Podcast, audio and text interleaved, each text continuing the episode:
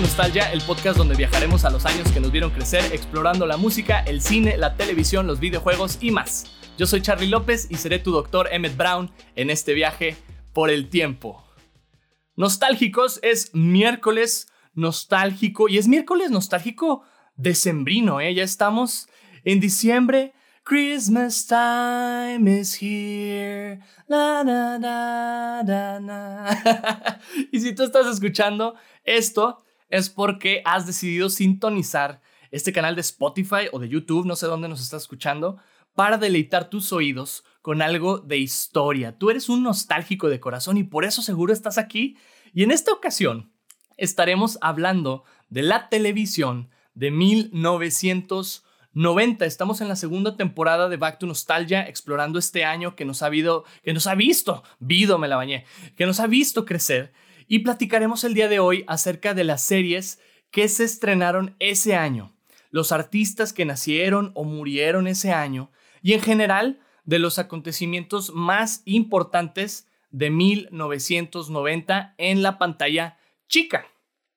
Y para poder comenzar con esta travesía, les presento a nuestras Marty McFlys, o debería decir Martas McFly. En este viaje por la televisión me acompañan por primera vez en el podcast dos invitadas, Karime Castillo y Cassandra Collis del podcast Aliada Mía. Chicas, ¿cómo están? Hola. ¿Todo bien? ¿Cómo estás, Charlie? Bien, también muy emocionado, algo eh, eh, aquí con frío en mi cuarto. Pero mira, eh, me quejaba, me quejaba cuando grababa el podcast en verano que me estaba muriendo de calor, así que voy a disfrutar el frío machín el día de hoy. Sí, hay que disfrutarlo, que no siempre se vive. No siempre, es una vez al año. Y está bien rico. Sí, aparte, un cafecito, tu, tu gorrito, este, tu bufanda y todo sale bien. Perfecto. Pues aquí nos acompañan hoy eh, Karime y Casi de Aliada Mía. A Karime yo la conozco por el teatro. Por ahí participamos juntos en una obra a principios de este año que ayer platicando con ella decíamos que eh, enero, febrero, marzo fue como otro año aparte, ¿verdad, Karime? Sí, sí, eran tiempos totalmente distintos a todo lo que ha sucedido en el 2020. Sí, o sea, fue 2020 parte 1 y 2020 parte 2 ha durado una década, ¿no? Así, un chorro. 2.0. 2.0, exactamente. Y bueno, acá sí yo la conozco por Karime, porque ellas son primas, son primas y están hoy aquí con nosotros en Back to Nostalgia. Chicas, platíquenos acerca de ustedes, ustedes a qué se dedican. bueno, yo soy Karime, hola. Em, tengo 23 años y soy comunicóloga y artista visual, maestra de dibujo y pintura. Y pues ahí vamos, ¿verdad? Echándole ganitas todos los días. Qué padre. Pues yo soy la prima mayor por poquito. Este, muy literal, no crean que estoy diciéndolo de, de bromis, sí, por muy poquito. Ni es un año, ¿verdad? Es como medio año, sí, es un año completo. No, sí, es, es como un año y medio. Como un año y medio. bueno, está bien, ok. Este, y yo tengo casi 25 ya, cumplo justo este mes, cumplo 25 años, el 19 de diciembre.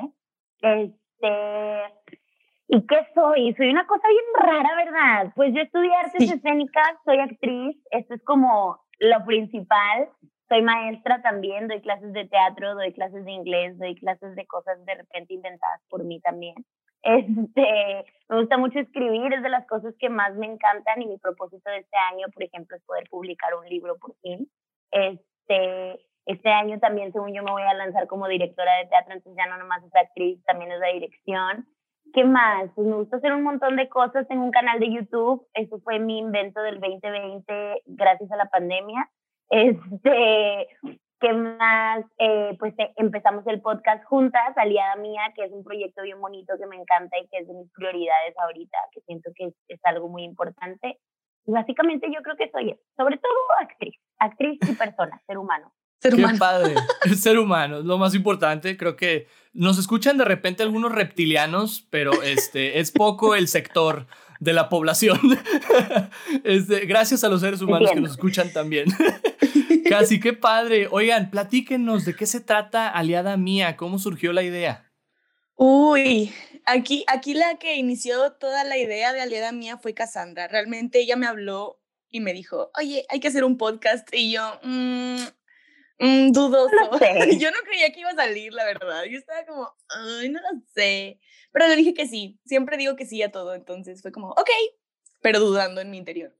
Em, y fue todo un proceso para encontrar de qué íbamos a hablar. Realmente somos en el podcast Cassandra y yo hablando de temas en los que a veces tenemos puntos de vista muy diferentes, otras veces concordamos demasiado, pero nos gusta que sea como ese espacio en el que podemos tener la platiquita de temas controversiales o no, de cosas que sí se hablan o no se hablan siempre. Este, pero sí, chismecito, tranquilo, platiquita y amamos los temas polémicos. Lo sé, lo sé. me encanta. Me he dado cuenta. Sí. Básicamente yo creo que eso es lo que define Aliada Mía, ¿no? Que, que es como hablar de cosas que nos interesan. No importa, a veces son polémicos porque son temas que normalmente las dos estamos muy metidas en eso, pero también a veces son cosas súper relajadas y chistosas o importantes para nosotras, aunque al mundo le valga. O sea, sí tratamos de que sea muy nuestro, cosas que hemos vivido, de las que podemos hablar. Siempre, por ejemplo, tratamos de recordarles de que aunque hablemos de lo que sea, no somos expertas, nomás lo estamos hablando como primas que están platicando sobre X o Y temas. Y creo que ese es como el núcleo de Aliada Mía. Sí, de alguna otra forma nos invitan a formar parte de la familia, ¿no? De, de aliados y de aliadas con, esa conexión que ustedes ya tienen en, en, la vida personal y en el podcast, ¿no? Me encanta escuchar sus episodios, que aparte son bien digeribles, ¿no? O sea, te tomas unos 30, 40 minutitos de tu día para, pues, abordar temas que normalmente no platicamos a la mesa, ¿verdad? Entonces, eso me fascina, me fascina. Chicas, siempre le preguntamos a nuestros invitados aquí en Back to Nostalgia en qué año nacieron y si conocen algún dato interesante de ese año en el que nacieron. ¿Ustedes de qué año son? Yo soy de 1997. Uh. Y sé que en ese año se estrenó la película del Titanic. ¡Qué chido! Dato muy interesante. Dato muy interesante. ese año nací yo. ¡Qué buen dato! Sí, la verdad. De hecho, de esto, de esto me di cuenta, Charlie, en uno de tus, de tus en vivos en en Back to Nostalgia que dijiste de que busquen su año, no sé qué, y yo 1997, ¡ah! se estrenó el Titanic.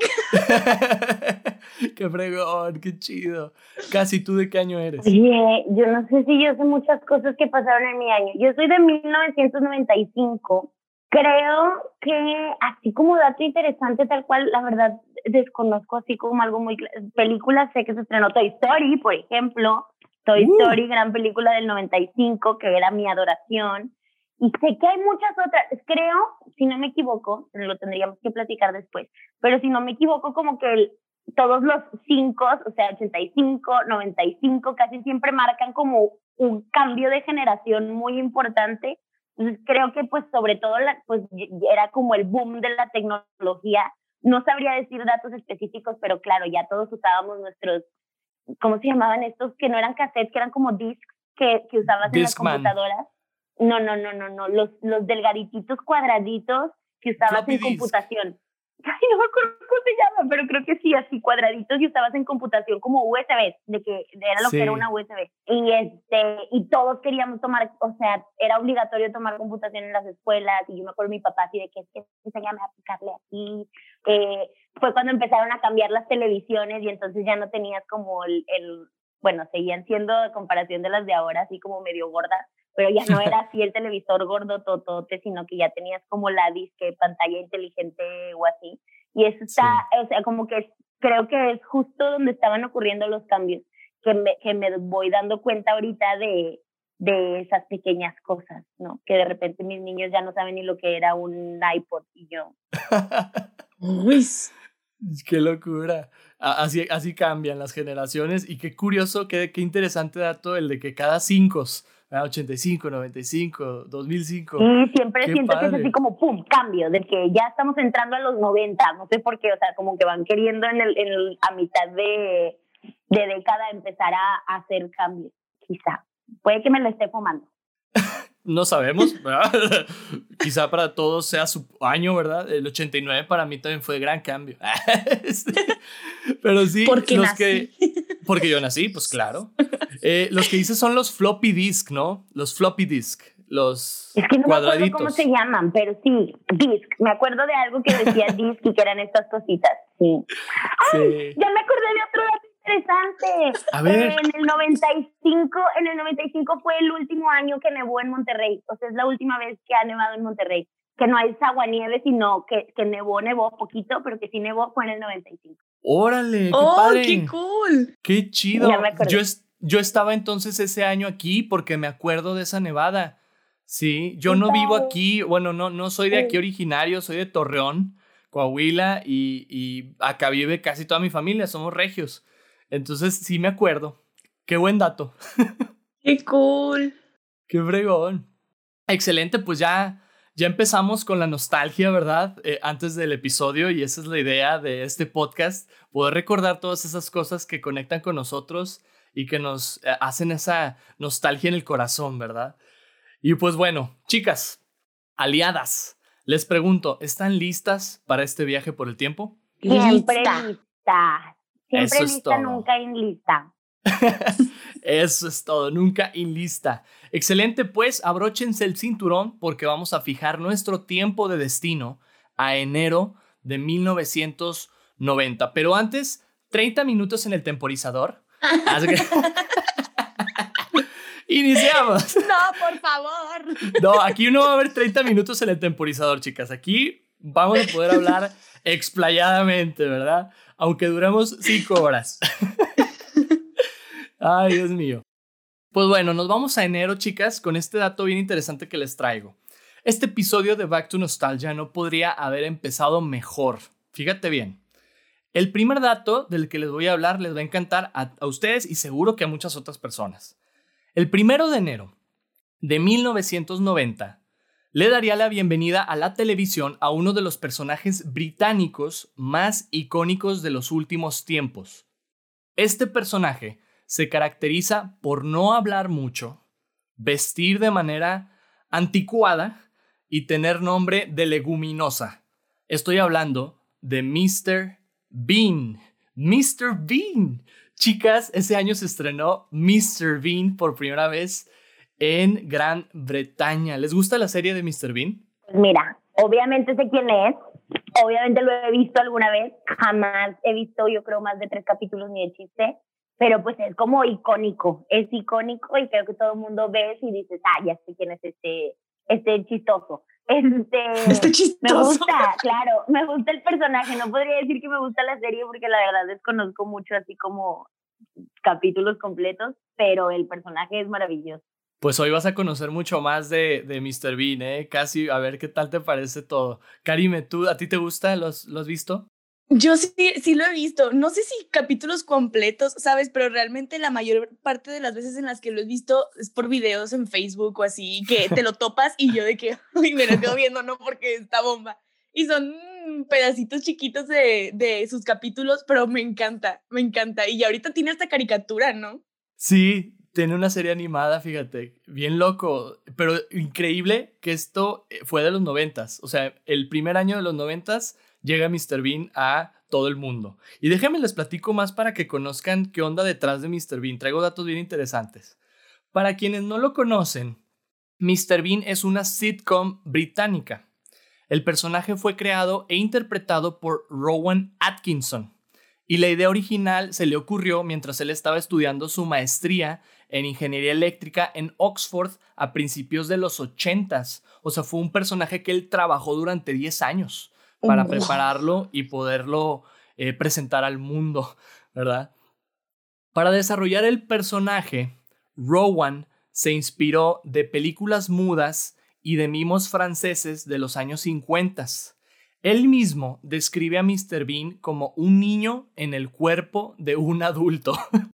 Aliadas, digo, yo sé que ustedes están bien metidas en esto del teatro, ¿verdad? ¿Ustedes cómo se preparan para interpretar sus personajes? Este hombre se preparó 10 años para, para presentarle al mundo a Mr. Bean. ¿Ustedes de qué se inspiran? ¿Cómo se preparan? Pues mira, yo fui a dar al teatro por casualidad. este, mi meta en realidad era, o, me iba a, terminar metiendo a comunicación porque no sabía qué meterme, o si me metía a FAE me iba a meter a danza, o sea, yo iba para ser bailarina, ¿no? Porque pues venía de una escuela de ser bailarina por mi mamá. Entonces, era como lo único lógico que para mí daba. Pero cuando llegué a esa facultad y empecé a ver la locura y empecé a ver a todo el mundo cómo se movían bien de que bien raro y no les daba pena nada y estaban como actuando cosas y así. Y yo lo único que conocía de teatro era o teatro musical o teatro musical. O sea, no conocía ninguna otra cosa que, que me hiciera referencia al teatro. Entonces, pues como llegué por casualidad, no te podría decir que llevo mucho tiempo de mi vida como preparándome de cierta manera para eso, pero actualmente, ya después de haberme graduado y ahora sí como ejercer, ¿cómo me preparo para mis personajes? Pues es que la verdad, ojalá tuviéramos más tiempos de ensayos, o sea, como de procesos, pero los procesos son como muy cortitos, entonces, pues así como que echándole todas las ganas a la máxima potencia. A mí me gusta mucho antes de, de entrar al escenario, por ejemplo, estirar, estirar demasiado, eh, moverme, correr, eh, meditar, bailar como loquita, estar escuchando música y sentir así como, ya me estoy preparando, ya me estoy preparando. Y pues obviamente desde muchísimo tiempo antes aprenderme completamente bien el texto de pe pa, al derecho y al revés y que no haya margen de error. Qué chido. Casi es de las mías, ¿eh? ¿Sí o no, Karime? Yo siempre antes de la función yo estoy como loco ahí, cante y cante, brinque y brinque. Sí. Tú, Karime, ¿cómo te preparas para tus personajes? yo, yo soy muy de meterme demasiado en el personaje, ¿sabes?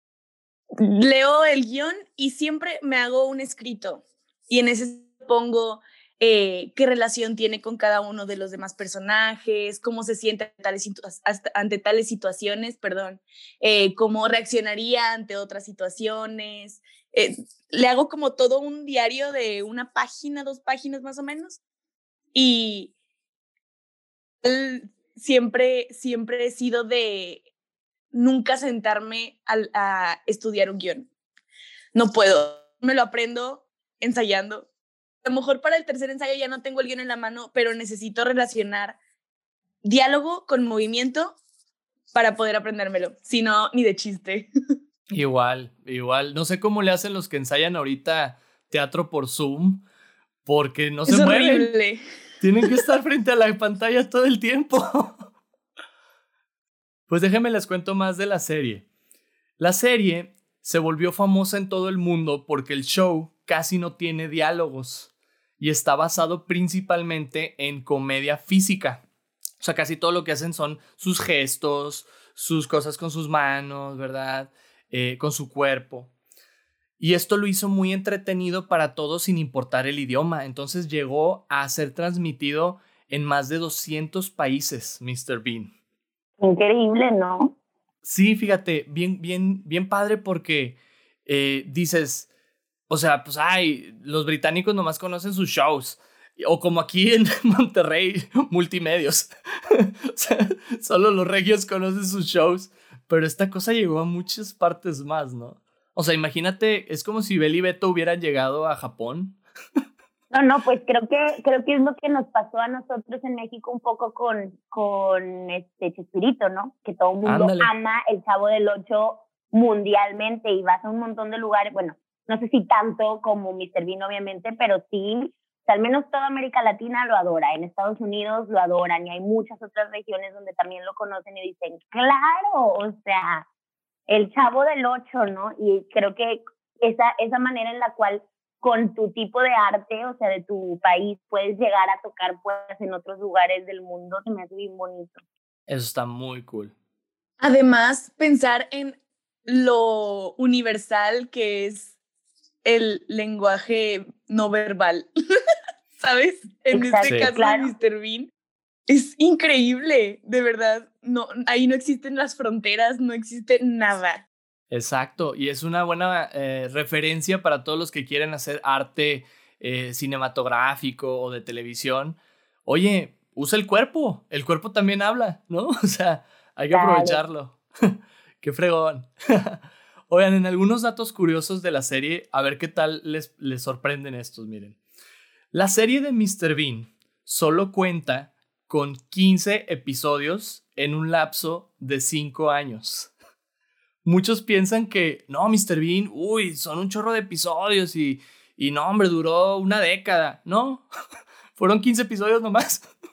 15 episodios. ¡Qué locura! Sí, ¿Y sabes qué me pasa a mí con Mr. Bean? Que, por ejemplo, ahorita que dijiste serie, es bien raro porque obviamente, al menos como que en nuestras generaciones, yo creo, piensas en serie y es como de Friends para acá. O sea, como ese tipo de formato de serie. Entonces, de pronto no te das cuenta que, pues, claro que, que las, las telenovelas, ¿no? Pues son una especie de serie que está como por capítulos, que tienen una continuación después de tantos minutos que dura cada capítulo.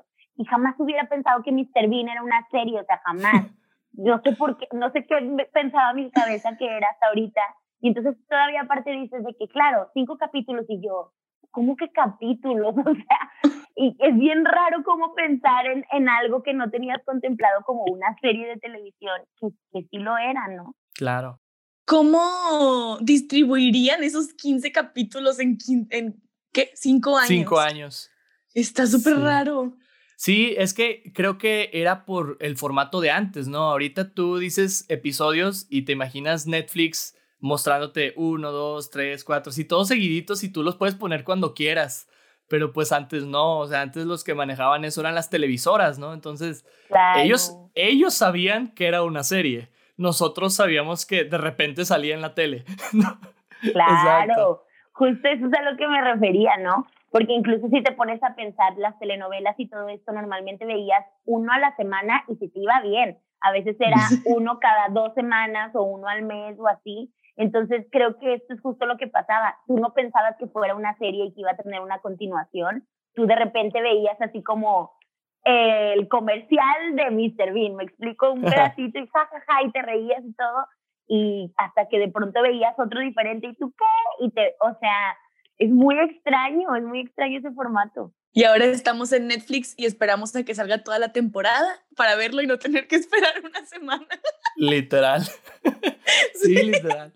Y es que sabes que también no se sentía tanto como serie Mr. Bean porque un episodio tenía varios sketches. Entonces era Mr. Bean en la playa y luego Mr. Bean en la tienda y luego Mr. Bean en su casa. Entonces, eh, no se siente, pero sí lo era. sí era una serie. Pues miren, Mr. Bean eh, dejó de emitirse el 15 de diciembre de 1995 en Gran Bretaña. La intro de Mr. Bean lo presenta cayendo de un haz de luz, como si estuviera cayendo del cielo o como si unos extraterrestres lo estuvieran dejando en la Tierra, ¿no? Este, no se sabe bien qué, a qué se refiere, pero muchos creen que como es bien raro, pues es de otro mundo, ¿no? Entonces, es el buen Mr. Bean. El nombre del personaje, fíjense bien, se decidió mientras se grababa el episodio piloto. O sea, lo estaban grabando y no sabía ni cómo se iba a llamar. Originalmente se pensó llamarlo Mr. Cauliflower, el señor coliflor. Así le van a poner. O sea, pues iba a ser una verdura o algo de alimento. Sí, pero algo así como muy X, ¿no? O sea, cauliflower, bean. es muy gracioso. La ansiedad que me imagino yo estando, ¿sabes? En, en, ese, en la grabación de ese episodio piloto me daría mucha ansiedad el hecho de que no hubiera un nombre, ¿sabes? Sí. Porque no hay un nombre.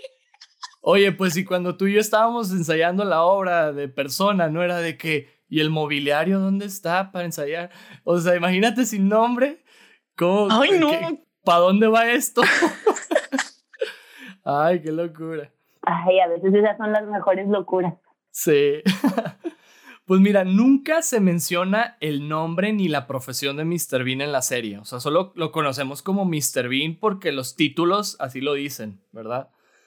Mr. Bean apareció en la ceremonia de apertura de los Juegos Olímpicos de Londres 2012 y fue la sensación, imagínate, o sea, que seas tan icónico que cuando es una celebración o un evento muy importante en tu país, aparte. sales tú, o sea, qué fregón, qué fregón.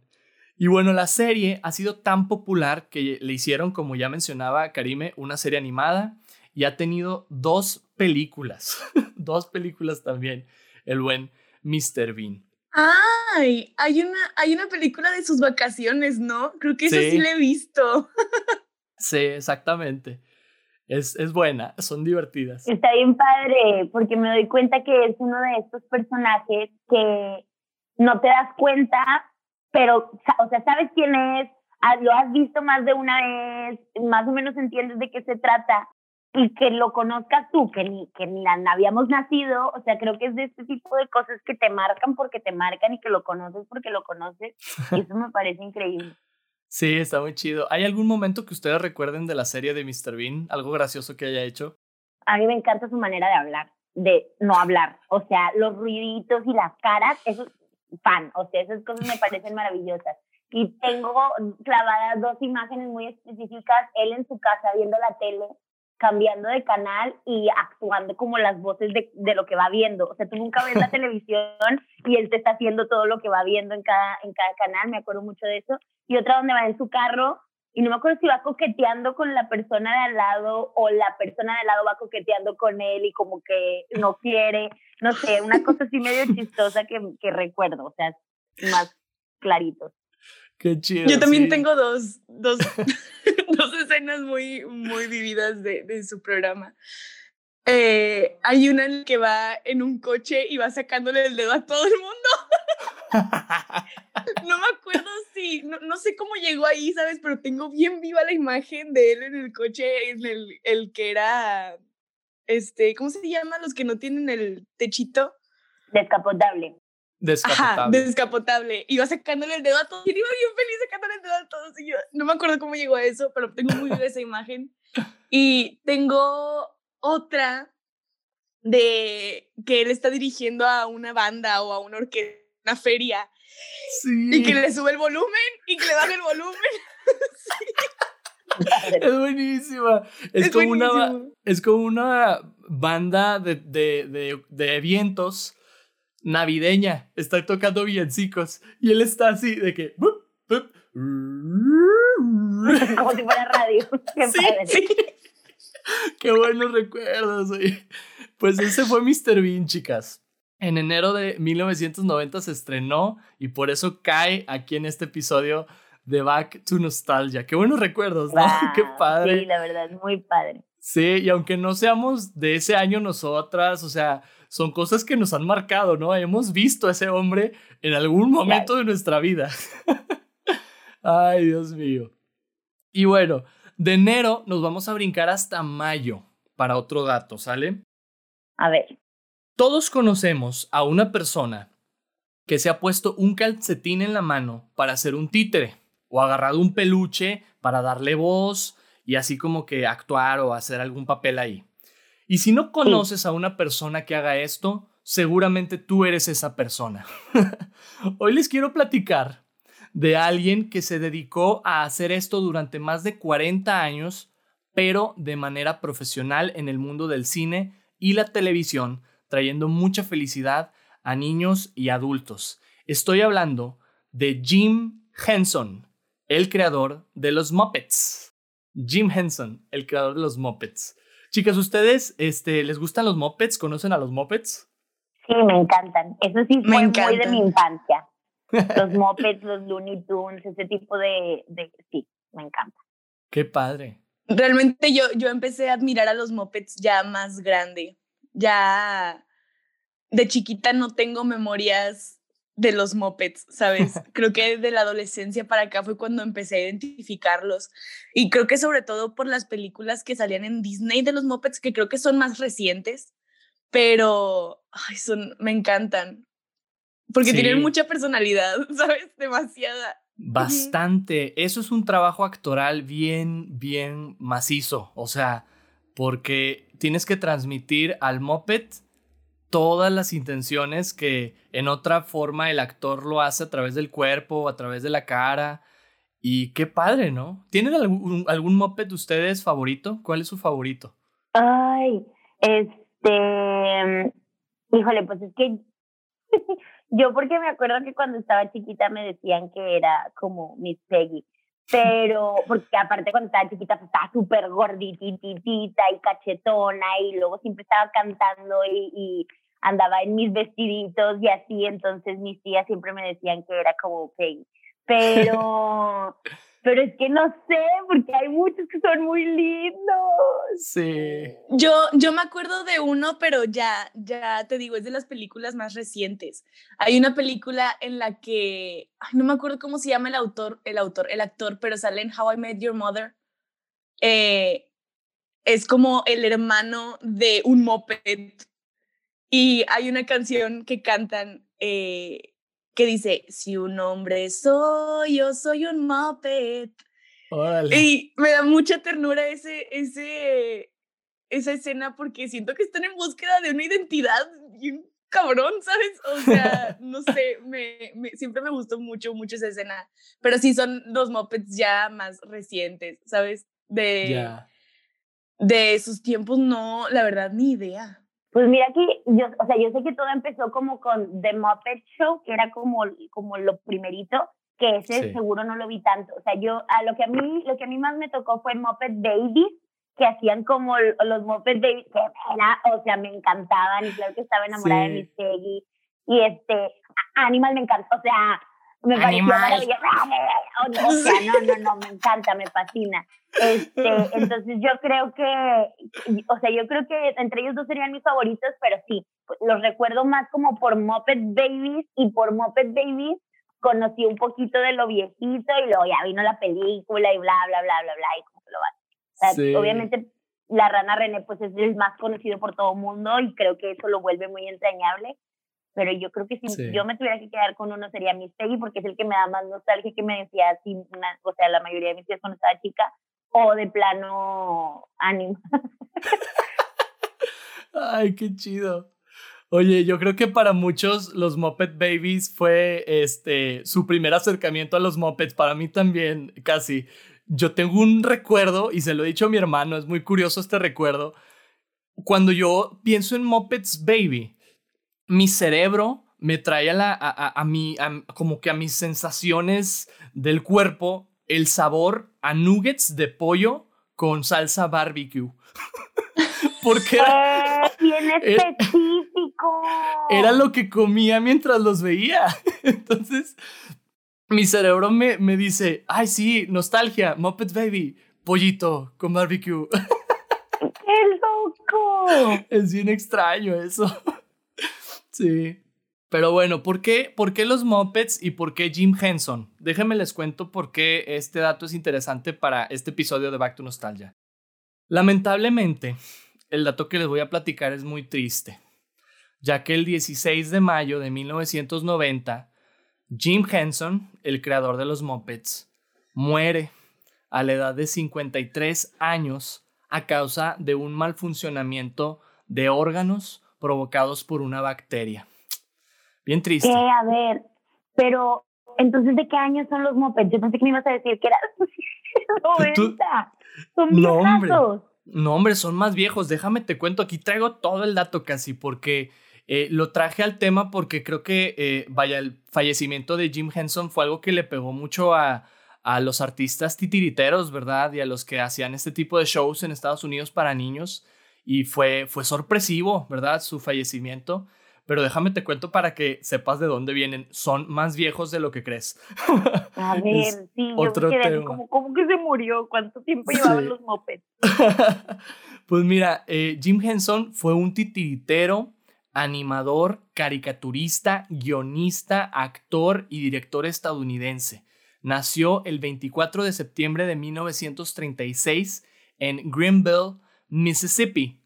Jim comenzó a hacer títeres en la preparatoria y esto se volvería prácticamente su profesión de vida. Durante los años 50 y 60, Jim trabajó haciendo comerciales con algunas de sus marionetas, especialmente para comerciales de café. O sea, los mopeds empezaron vendiendo café en Estados Unidos. ¡Wow! Sí. En 1958 fundó la Muppets Inc., como Monsters Inc., pero era Muppets Inc. Y ahora es, y ahora es conocida como The Jim Henson Company. Y fíjate bien este dato, espero que se sorprendan. En 1969, Jim Henson se unió al equipo de Sesame Street, Plaza Sésamo, para ayudar al desarrollo de los personajes de la serie. A él se le atribuye la creación de personajes como Oscar el Gruñón, el de la basura, este, Big Bird y Beto y Enrique. Qué loco, ¿no? O sea, los principales. ¡Wow! Así es. Son de Jim, son de Jim esos personajes. Chicas, si ustedes pudieran interpretar a un personaje de Jim Henson o de Plaza Sésamo, ¿a quién elegirían? Y es que aparte ya me dicen con Plaza Sésamo también, hombre. O sea, me encantan los mopeds, pero obviamente creo que, que Plaza Sésamo a nuestra generación nos marcó mil veces más, ¿no? Este, ay, qué difícil. Me encantaría hacer al, al come galletas. Buenísimo. Sí te queda, sí, Karime, sí te queda. No sé. O sea, yo creo que si fuera de Muppets, obviamente sí sería mi, mi Peggy, porque me encanta. O sea, me fascina. Porque es como entre diva, gruñona, pero toda enamoradiza y me fascina eso. Mm, y si fuera de Plaza Sésamo, qué nervio. Creo que sería entre Elmo, porque me parece súper adorable. Digamos que Elmo, porque es el que me parece más adorable. Pero, Qué bonito. Pero seguro habría muchos otros más. Sí, oye, es que hay un montón. Y ahorita que dijiste animal, me acordé totalmente de ¡Animal! ¡Me encanta! ¿Cómo hablaba? Me da mucha risa el buen animal. Pero sí, hay un montón de dónde elegir. Vaya, yo soy medio fan de Gonzo. ¿eh? O sea, se me hace un personaje muy curioso, muy, muy este, peculiar, ¿no? Y yo soy así también de repente. Sí, el buen Gonzo. Ay, Y bueno, miren, entre los personajes más famosos de Jim Henson se encuentra la rana René, en inglés lo conocen como Kermit. Se encuentra también Rolf, el perro, y Beto y Enrique. Son sus creaciones como más reconocidas, más famosas, ¿verdad? Algunos de sus más grandes producciones de cine y de televisión incluyen los Muppets, perdón, The Muppet Show, el que mencionaste ahorita casi, de 1976. No, hombre, ves, bien alucinada. Mm. Yo, y yo, ah, pues, ese debe haber sido de los 80 y muchos, y entonces Babies 95, bien segura ella. Chécate nomás. The Muppet Shows 1976, Muppet Babies 1984. Era de mi generación, o sea, bye. te das cuenta de que. Oye, te das cuenta de que toda tu vida ha sido un engaño, ¿no? de súper perdida. Sí, es que aquí en México, por el doblaje, obviamente nos han tocado desfasadas muchas series, ¿no? Ahorita ya no, ahorita ya al mismo tiempo que salen en Estados Unidos, salen acá en nuestro idioma, ¿no? Pero antes sí era un proceso, ¿no? El doblaje y, y creo que por eso lo sentimos muy de los noventas Muppet Baby, pero para los gringos es ochentero. y, Cassandra, y Cassandra en terapia mañana de que no sé quién soy. es que no entiendo qué es lo que me define como persona. Ay, Dios. Pero bueno, esperemos que, que todo salga bien después de este episodio. Ay, Dios mío. Ah. Ay, nos tenemos que contener tantito. Ay, Dios mío. Oigan, en algunos datos curiosos de Jim Henson, este dato es totalmente para celebrar su vida y su carrera, ¿verdad? O sea, a pesar de que ese año fue en el que murió, dejó muchas cosas para todos nosotros. Y hay aquí unos datos muy curiosos, mira. Jim, eh, Jim Henson ayudó a la creación del títere de Yoda en la película de Star Wars eh, Empire Strikes Back. Él, mismo fue el que propuso a su compañero Frank Oz para manipular el títere y darle voz. Frank Oz, Yoda y Jim Henson eran Beto y Enrique en inglés. Eran ¿Eh? ellos. Sí. Wow. Ellos eran esos personajes. O sea, él, aparte de hacer los personajes y dirigirlos, también hacía voz. O sea, él también los manipulaba.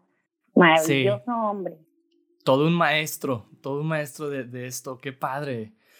Pues mira, de, todos sus personajes, con el que más se identifica Jim Henson es con la rana René, ya que él siempre se consideró a sí mismo tímido, amable y sensible, así como René, ¿verdad? O sea, René es muy Jim Henson, ¿verdad? Aliadas, ahora que conocemos un poquito más de, de Jim Henson, ¿qué opinan de este Master of Muppets? ¿Qué, qué tal les parece? Pues todo, todo un legado. Claro, yo creo que lo que más le admiraría es, es eso que acabas de decir de que la rana René sea muy él, porque entonces en realidad sigue existiendo, ¿sabes? O sea, se quedó su esencia aquí, el personaje se sigue moviendo un montón. No sé cómo llegó a manos de Disney, Disney sí quiere ser dueño de todo, pero, es, pero por una parte supongo que tiene su lado bueno, que siga generación tras generación y que la gente lo siga conociendo. Y a lo mejor como yo ahorita digo, pues ni idea que era, era parte de él, o sea, que era como su esencia, pero pues qué bonito para la gente que, que lo conoce y que fueron creando generación y generación de familia, que sea como, mira tu tatara, tatarabuelo, yo qué sé, ¿no? Eso está muy bien. También está bien impresionante cómo realmente a veces no sabemos quién está detrás de todo lo que nos marca, ¿no? Y luego el conocerlo es como, ¿what? Solo quiero investigar sobre ese hombre ahora, ¿sabes? Sí. Es, muy interesante. Es muy interesante. Y vaya, pueden pasar dos cosas. O te sorprendes y dices, ¿qué? ¿Quiero saber más? O dices, que mi vida es un engaño, ¿verdad? Como casi. Como casi. ¿Cómo? Los Muppets son más viejos. yo dije, búsquela. Este, pero sí, estoy completamente de acuerdo y también creo que, que es súper admirable conocer, porque, por ejemplo, yo siempre he tenido una teoría de que nos hemos vuelto más creativos, o sea, que han salido muchas otras cosas nuevas, pero que es más gracias como a la tecnología y a cosas, descubrimientos nuevos de otras personas, que nos hemos vuelto un poco más flojos porque, oye, yo veo a esta persona, a este señor, y me dices, oye, era caricaturista, director, escritor, eh, actor y, comediante, y dices, oye, pues, o sea, se movía porque dijo, si nomás quiero ser actor, pues no, pues no me vayan a llegar las cosas, tendría que ser el mejor actor del mundo para lograr grandes cosas. Entonces mejor voy a aprender a actuar, a dirigir, a, eh, y haces una lista de cosas increíbles. Y eso, ese tipo de cosas yo las admiro mucho porque siento que a veces es de que es que no tengo tiempo para nada. Y dices, ¿cómo no vas a tener tiempo para nada? Tienes toda una vida, ¿no? O sea, sigue averiguando qué otras cosas puedes hacer y qué más puedes conocer y dónde aprender. Y mm, así estás con tu vida lo que quieras para que logres grandes cosas, ¿no? Entonces, mira, aplausos para ese tipo de personas. Aplausos para Jim Henson porque nos pone un ejemplo bien chido, ¿no? De, de, de todo lo que puedes alcanzar a hacer si te lo propones. Es muy fregón. Toda su vida. Busquen, busquen más información. Tiene muchas más por ahí producciones. En el cine, eh, desde cine hay una película muy oscura que él lanzó con puros títeres. Se llama The Dark Crystal. Es una joya del cine y, y chequenlo. Van a decir, wow, qué trabajazo. ¿Cómo puedes usar hasta un títere para crear terror, miedo y... Oh, Dios mío. Es muy, muy loco. Oigan, pues de mayo nos vamos hasta septiembre con otro dato, pero este dato no lo puedo presentar de otra manera. Ahí les va. Ah, caray. Uh. Y esta es la historia, pongan atención, de cómo mi vida se transformó. Cambió de arriba abajo lo que nunca pensé y llegué a ser príncipe de todo Belé.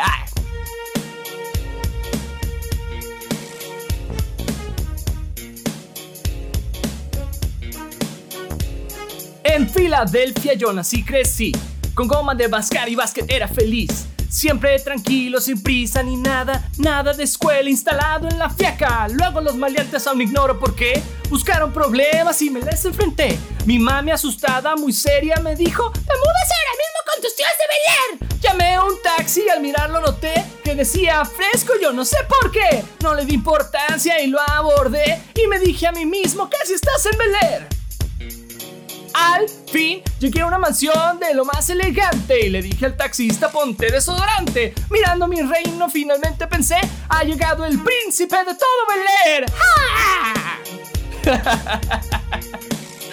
Rolón. Rolón. Yeah. Padrísimo. No podíamos platicar de este dato sin cantar esa canción, chicas.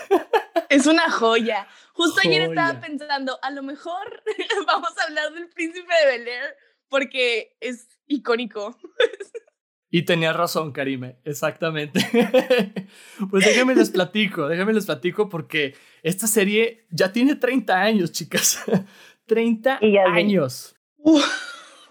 El 10 de septiembre de 1990 se estrenaba en la cadena de televisión NBC el programa The Fresh Prince of Bel Air, conocido en Latinoamérica como el príncipe del rap. ¿Sí? Eh, qué buena intro, ¿no? Tiene el, príncipe del rap, de hecho, es de las más como memorables, reconocidas. ¿Hay alguna otra intro que ustedes digan, es que esta jamás me voy a olvidar de ella? La de Kenan y Kel. Ay, sí. Buena.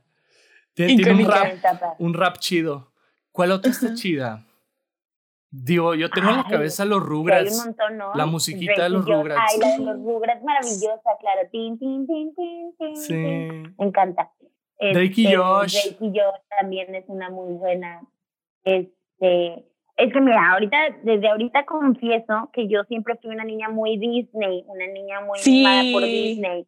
Entonces hubo muchas cosas que me perdí que pasaban en Nickelodeon y en otro tipo de programas que sabía que existían y de repente veía o algo así como por encimita, pero que en realidad mis horas estaban dedicadas a ver Disney. Entonces, pues tú me dices, ay, ¿qué series? Y yo, ay, bye, Lizzie McGuire, Saki, Cody, Hannah Montana, y me voy a todas mis series de Disney. Entonces, obvio conozco todas estas, pero como más en segundo plano, incluyendo El Príncipe. Entonces, claro, yo lo que le agradezco al príncipe así es de que, que, que subiera el nivel eh, para muchos actores que, que, que no estaban siendo muy conocidos en esa temporada y que son muy buenos. Sí. Yo, yo igual que Cassandra, pues realmente las dos somos muy chicas Disney. Toda nuestra infancia nos la pasamos bailando los musicales Disney y todo, pero realmente, por ejemplo, el príncipe de Bel Air son cosas que también empecé a admirar ahorita ya más grande, ¿sabes? Son cuando pedimos de comida con mi hermano, cuando pido comida con mi hermano y decimos, no, pues vamos a ver algo, nos ponemos Netflix y ponemos a vernos, eh, nos ponemos a ver el príncipe de Bel Air, ¿no? Y sí, son cosas que ya empecé a admirar y empecé a disfrutar mucho en esta etapa de mi vida, en mis 19, 20 y así.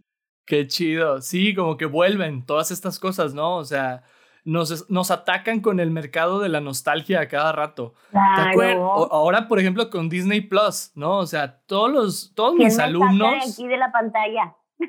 Sí, todos mis alumnos es de que estoy viendo recreo.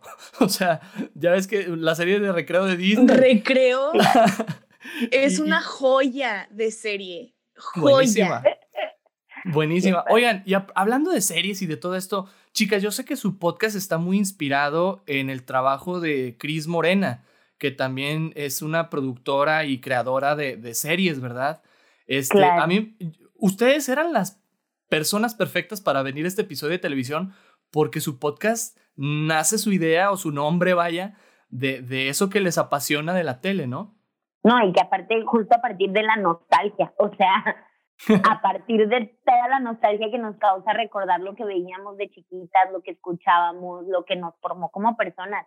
De pronto, las dos hemos visto cosas muy distintas y hemos crecido con cosas distintas, pero si hay algo que tenemos en común fueron Disney y, Chris Morena, ¿no? Que va, a Chris Morena la conocimos por Disney. Si no hubiera sido por Disney, no hubiéramos conocido todo su trabajo. Y, y es una cosa muy nostálgica, es nosotras somos esto por ella entonces, siento que está bien padre. Ay, aparte a mí esto de estar recordando cosas, aunque no sean de mi época o me dé cuenta que no son de mi época, está bien padre, me encanta. Qué chido. Sí, además es eh, como dice casi un podcast lleno de nostalgia porque realmente era lo que nos mantenía muy unidas cuando estábamos chiquitas. Todos estos programas que veíamos, toda su música y a pesar de que siempre fuimos como hermanitas, pues llegó un momento en que cada una tomó su camino, ¿no? Y que estas series vuelvan a reencontrarnos, ¿sabes? Y que yo de repente le diga casi, estoy volviendo a ver casi Ángeles, y ella me diga, no, pues estoy viendo otra vez no sé qué. Siento que realmente nos une, de alguna manera nos une en una, de una forma muy bonita y está muy cool.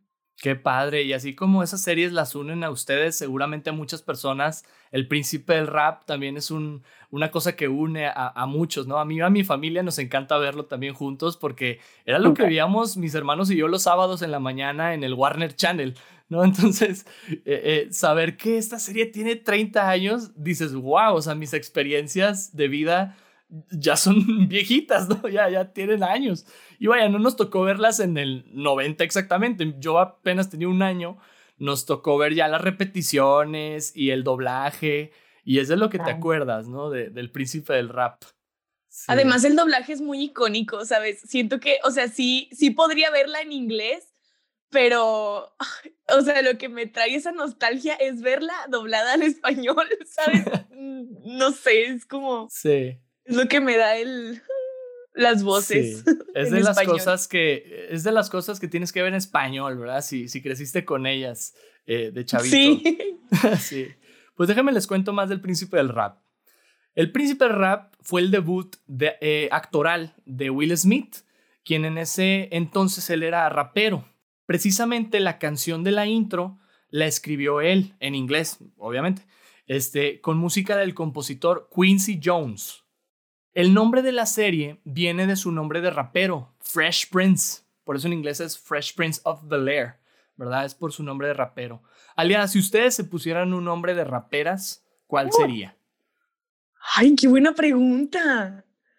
Ay, te la dañaste, a ver. no sé por qué siento que como algo referente a una raza de perro o, o de gato, o sea, como que una raza de un gato, de un animal, Déjame pensar. A ver. Ok. ¡Hala! ¡Qué buena pregunta! Es buena pregunta. Fíjate, yo también estuve pensándola y no se me ocurría nada. Y vaya, todos conocemos el papel Charmin y ya ves que el famoso cha cha cha Charmin, pero yo sería cha cha cha Charlie, cha cha Charlie. Ah, está cha cha Charlie. Sí. Cha cha Charlie. Algo así. ¡Está bomba! Oye, qué difícil, te aventaste una cosa muy, muy complicada. Pues puede ser DJ Aliadas. DJ. Oye, no, eso en un capítulo que se trabó. DJ. Ay, Dios.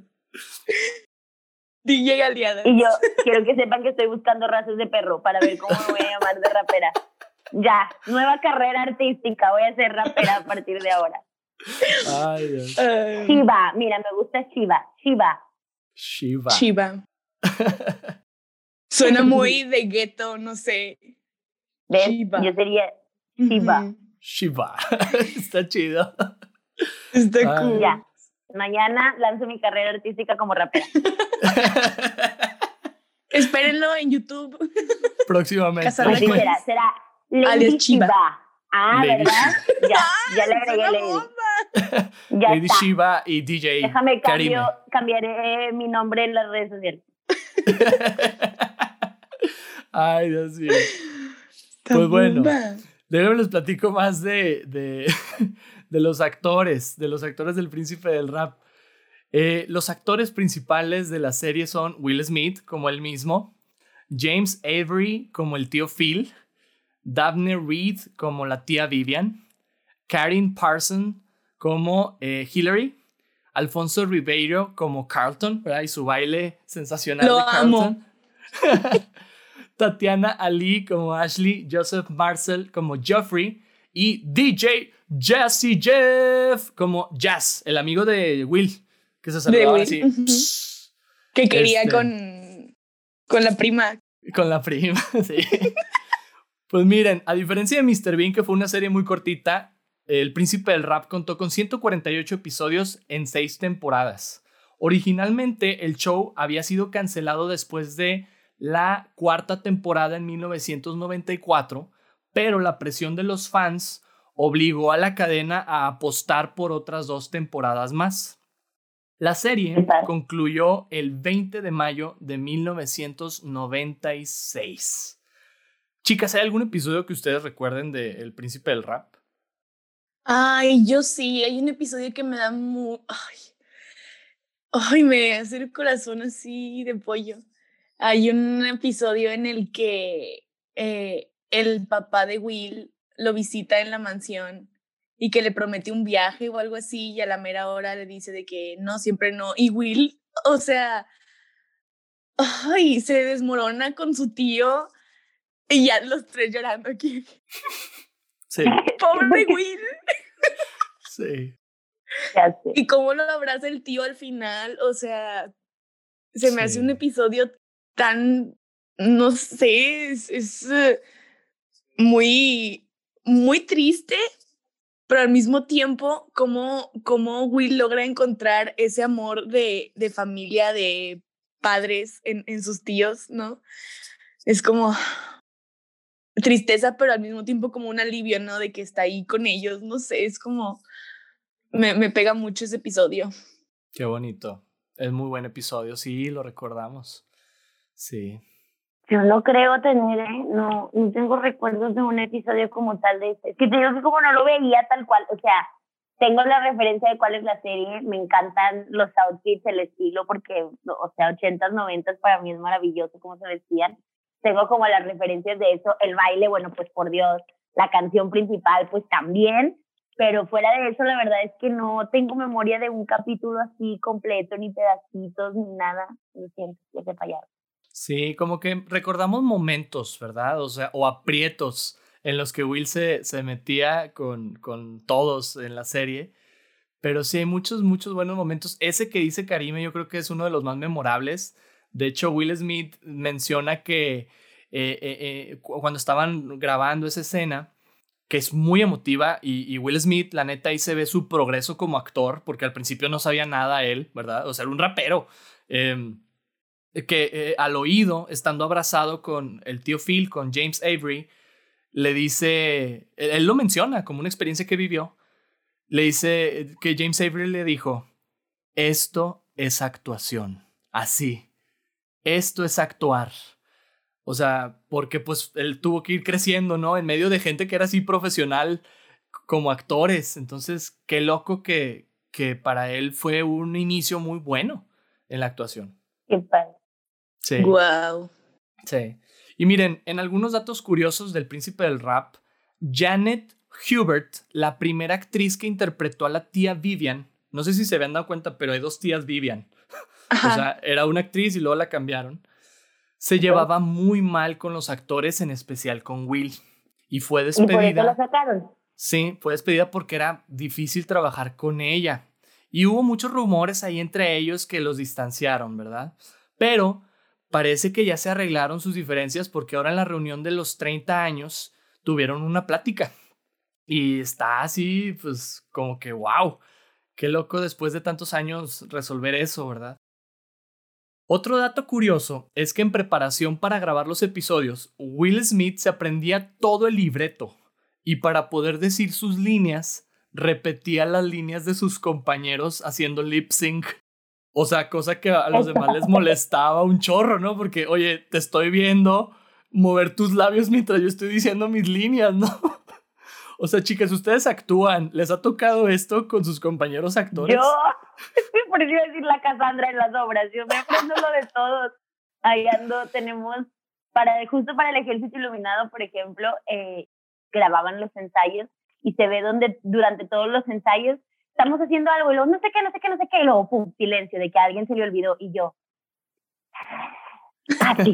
y lo seguían y luego otro actor que nada que ver y yo se toca esto, así, siempre, siempre. Tengo, pero es mi manera de aprenderme las cosas, es que no me puedo aprender solo lo mío, porque si no, no sé de qué se trata. Entonces todo el tiempo estoy al pendiente de todos los demás, o sea, qué dice cada quien. Órale, la Will Smith de las obras. no, yo, yo no puedo. o sea, yo me aprendo lo mío y me es muy difícil aprenderme lo de los demás. No, no puedo. Me ha pasado en ensayos, este, que me dicen, Cari, ¿me puedes hacer este personaje porque falta? Y yo, ok, y saco el libreto y ya tenemos un chorro ensayando esa obra y me dicen de que, ¿todavía no te aprendes? Y yo, no, no, no me lo sé, genuinamente no me aprendo los diálogos de otras personas, pero Sí, o sea, ni de chiste. O sea, pienso, sí, sí me ha tocado trabajar con personas que es de que te toca esto y así que se aprenden todo y lo están diciendo todo el tiempo y lo repiten a cada rato y ya es como, ya cállate. pero, pero no, yo no, yo no, no podría, no puedo. Pues fíjate, Will, Will se lo aprendía todo, ¿verdad? Y ya tenía todos hartos, ¿no? De, de que hacía lip sync mientras actuaban los demás. Pero qué padre lo que dice casi, ¿no? O sea, si a alguien se le olvidaba, yo me lo sé.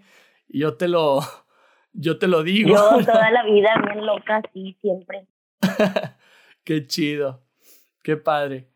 Pues miren, les platico más datos del príncipe del rap. En eh, algunos famosos que aparecieron en la serie incluyen a Naomi Campbell, modelo, Oprah Winfrey, Hugh Hefner, el de Playboy, Chris Rock, el comediante, Gary Coleman, el actor, este chaparrito, y Donald Trump.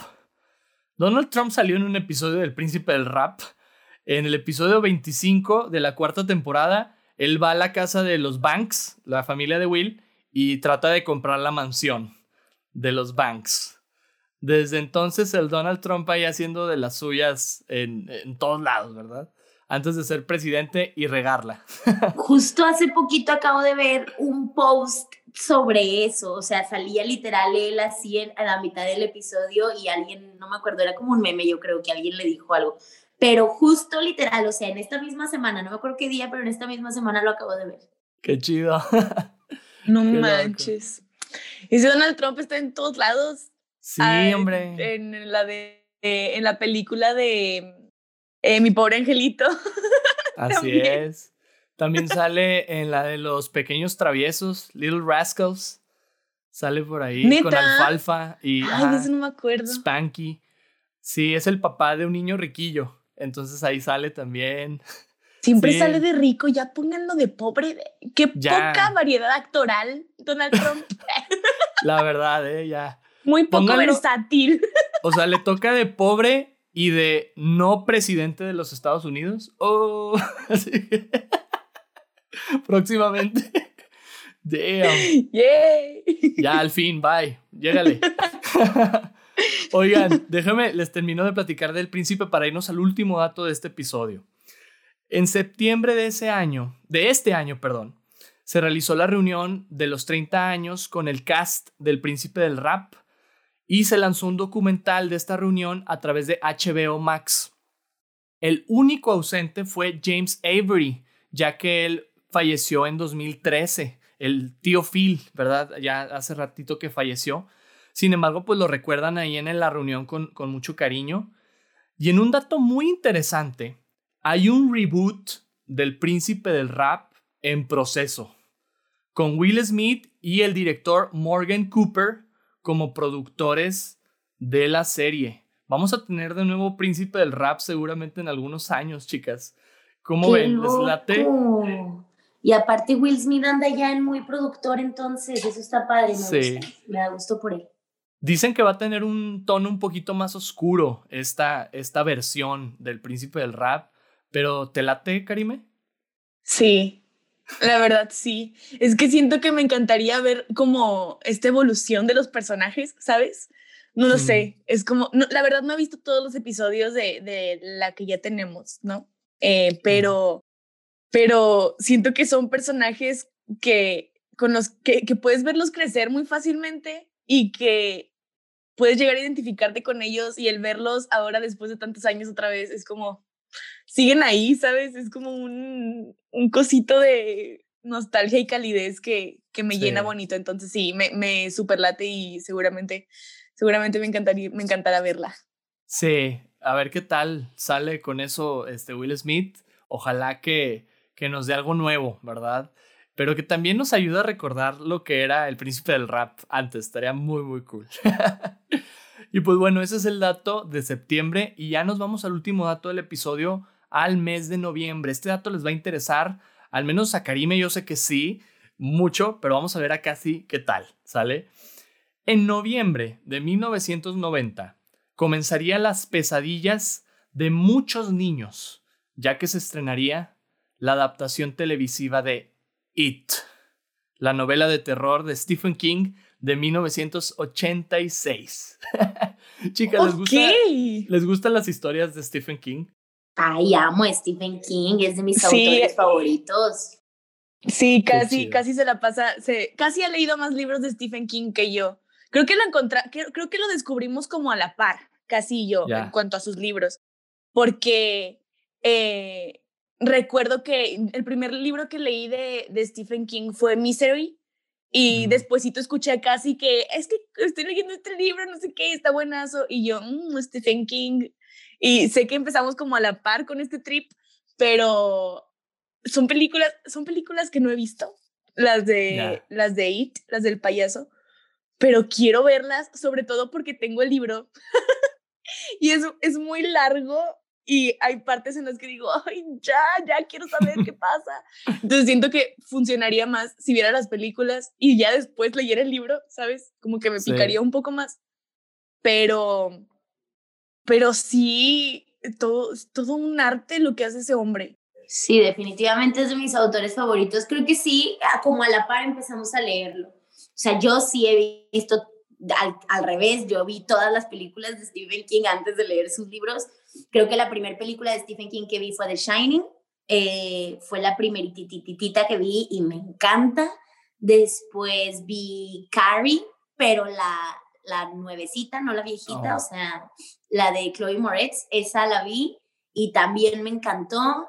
Y luego vi la versión más actual de It y luego me empecé a ser muy fan.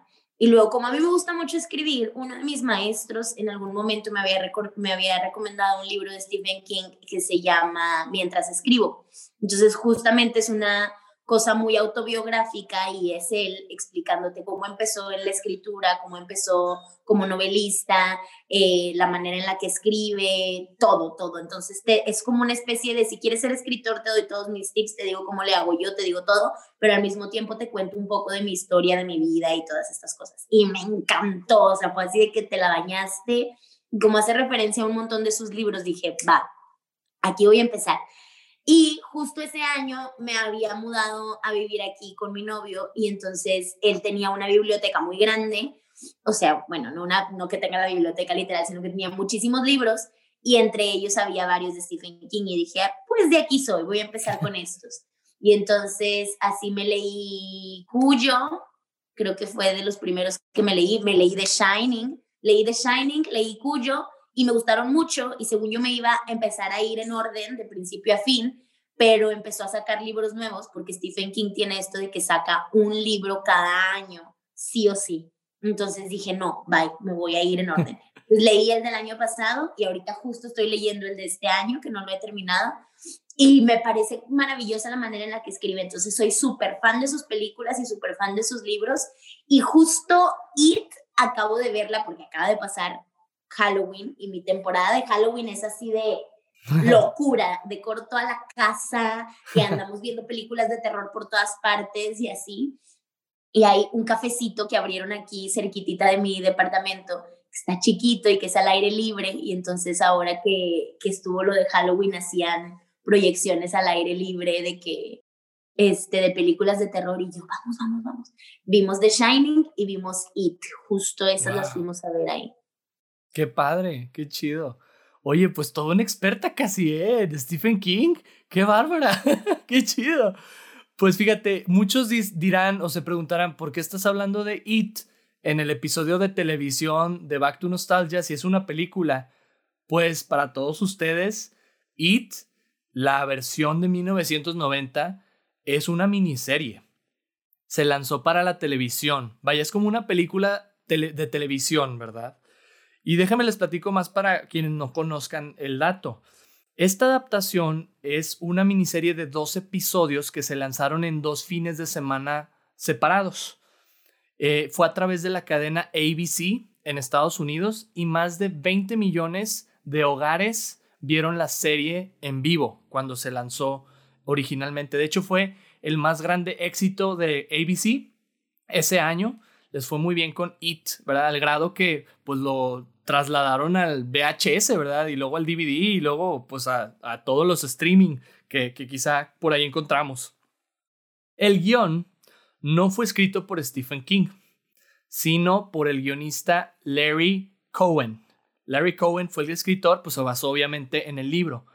La primera parte de la miniserie muestra al Club de los Perdedores recordando su etapa de niños en 1960 y la segunda parte a los perdedores en 1990 ya como adultos, ¿verdad? Las más de mil páginas de la novela se tuvieron que convertir en un guion de, 200, de 215 páginas. O sea, tuvieron que comprimir así todo todo el libro de una manera muy increíble para hacer que esto durara cuatro horas.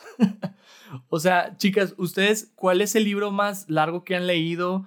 O, por ejemplo, hablando de guiones, ¿cuál es la obra más eh, larga en la que han participado?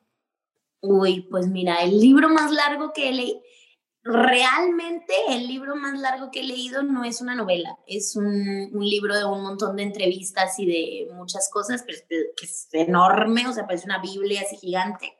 El segundo libro más largo que he leído tampoco es una novela, también es un libro sobre teoría de guionismo y de, y de escritura.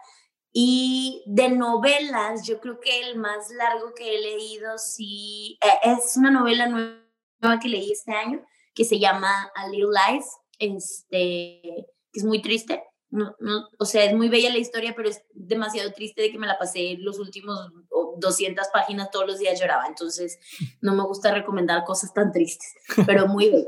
Este, y eso es lo más largo. Y en teatro, El Ejército Iluminado, por Dios, pues era una novela que quisimos adaptar a teatro. Pues el guion era recortar la novela, pero es la perdición. Eso teníamos, no me acuerdo cuántas hojas eran, pero pues la obra en un principio duraba dos horas y 40 minutos. Y luego le tuvimos que bajar a eso y al final terminó durando dos horas. O sea, de todos modos duró dos horas y diez o dos horas quince, una cosa así. Pero me acuerdo la última revisión que nos hicieron, sí dijeron de que dos horas y media, dos horas cuarenta, la gente se va a ir, de que cortan. Y yo no le queremos cortar nada. Una obra súper cansada, pero, pero bien linda. Muy padre, sí, muy padre. Eh, pero qué locura, ¿no? Adaptar un libro a guion, un reto, totalmente. Sí, la verdad, sí. Yo, yo, fíjate, libros así que tú digas Biblias, nunca he leído. Los tengo y digo, los voy a leer, pero yo soy menos, yo soy más como tú, Charlie, de que no, no soy de estar leyendo todo el tiempo y casi todos los días de que leo un poquito, ¿no?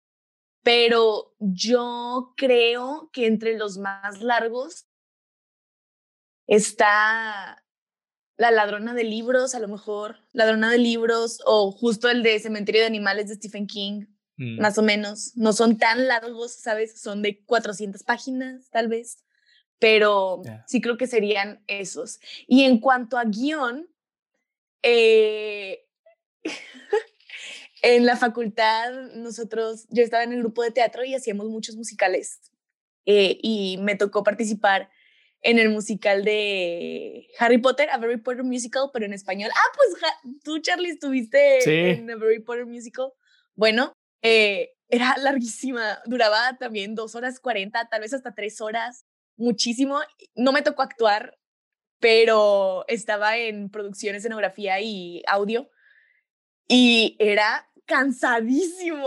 O sea, a nosotros nos tocó traducir el, el guion, unos amigos tradujeron el guion y me acuerdo que decían, ya, ya no quiero, porque sí fue, fue, muy largo, pero estuvo bomba, la verdad. Estuvo muy cool, fue una experiencia muy padre.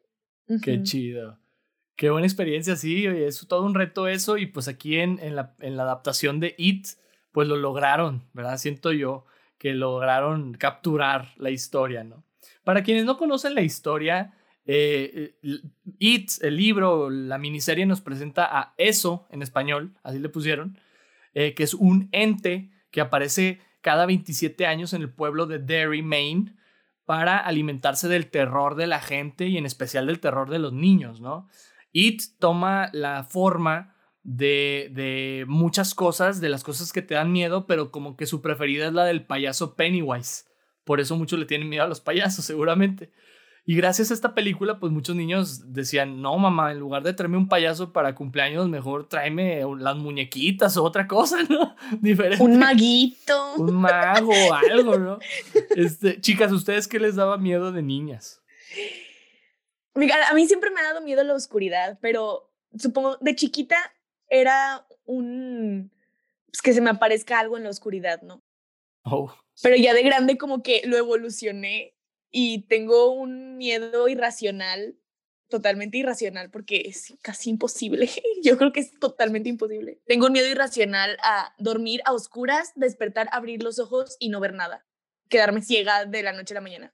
Entonces, oh. no, sí, es, es un miedo que no entiendo, pero no puedo estar en un cuarto totalmente oscuro. Tiene que entrar, aunque sea una lucecita chiquitita por una rejindita así pequeñita, la necesito, porque si no, sí me da mucho como, me, me estresa. De hecho, en persona, en la obra que estuvimos Charlie y yo, eh, pues teníamos el cuarto oscuro al, al inicio de, de, la obra, pero habían unas estrellitas pegadas en la pared que brillaban. Entonces, para mí, esas estrellitas eran la salvación. Genuinamente eran la salvación. Qué loco. Sí, qué locura. Yo no, no me acuerdo muy bien, pero creo que, por ejemplo, a Karime cuando estaba chiquita, sus papás no la dejaban ver muchas películas de terror o ninguna. Pero yo venía de crecer con mi papá, porque mi mamá falleció cuando yo era muy chiquitita, tenía 10 años, entonces prácticamente me crié con mi padre. Y mi papá era muy, pues muy libre con muchas cosas para, para educarme. Entonces, claro que él no tenía ningún problema con que yo viera películas de terror. Y la mayoría de mis primos de mi edad o un poquito más grandes con los que me juntaba son varones. Entonces era como, vamos a ver películas de terror, ¿no? La noche de películas de terror y rentábamos películas de terror en Blockbuster porque obviamente no nos dejaban ir al cine a verlas y sacábamos la tele de que a un porchecito y poníamos las películas de terror y ahí nos quedábamos. Entonces, obviamente, le tenía miedo a un chingo de cosas, o sea, le tenía pavor a Chucky, o sea, Chucky me daba pavor y entonces me acuerdo en pleno día ir pasando por un mercado y ver Chuckys y yo así que que me van a comer, me van a ahorita. Sí, le tenía pavor a Chucky. Nunca me dieron miedo los payasos, pero nunca vi It de chiquita, jamás. Entonces quizá por eso no le tenía miedo a los payasos. Este, pero me daba mucho miedo Chucky. Las primeras películas de terror que vi fue El Aro y Freddy Krueger. Mm. Entonces, tener una pesadilla era lo peor que me podía pasar, porque de verdad me despertaba llorando de que es que Freddy Krueger va a venir por mí, ¿no? Porque estoy teniendo pesadillas. Entonces, tener pesadillas me daba mucho miedo. Este, y, y la, las, que la televisión se prendiera o apagara sola por lo del aro y así. Tengo una anécdota que me muero de risa, que es que eh, mi abuelita tiene, mi abuelita es esa típica que guarda todos todas las cosas de todas partes. Y tiene fotos cuando solíamos eh, tomar fotos y luego ir a revelarlas. Tiene fotos que nos tomaron a todos mis primos, éramos cuatro, dormidos en un colchón, juntos, tapados, hechos bolita, tipo posición fetal. Y en la tele que teníamos enfrente, después de haber visto películas de terror, teníamos palos de escoba que rompimos a la mitad para dejarlos puntiagudos contra la tele, porque nuestra lógica era que si se salía la niña del aro, se iba a quedar enterrada en el palo y ahí se iba a morir y no nos iba a poder hacer nada. Y entonces íbamos a poder dormir tranquilos. Y mi abuelita se despertó en la mañana así de que, estos cabrones me rompieron todos los trapeadores y las escobas. Nos tomaron fotos, voy a despertar a mi papá y a mis tías para que nos tomaran fotos y mi abuela las tiene guardadas y yo me ataco de la risa siempre que las veo, de que porque veíamos películas de terror a fuerzas y no sabíamos, o sea, nos moríamos de miedo. Horror. Qué risa, Qué risa, no manches como que todos tratamos en su momento de, de ponerle alguna trampa al monstruo, ¿no?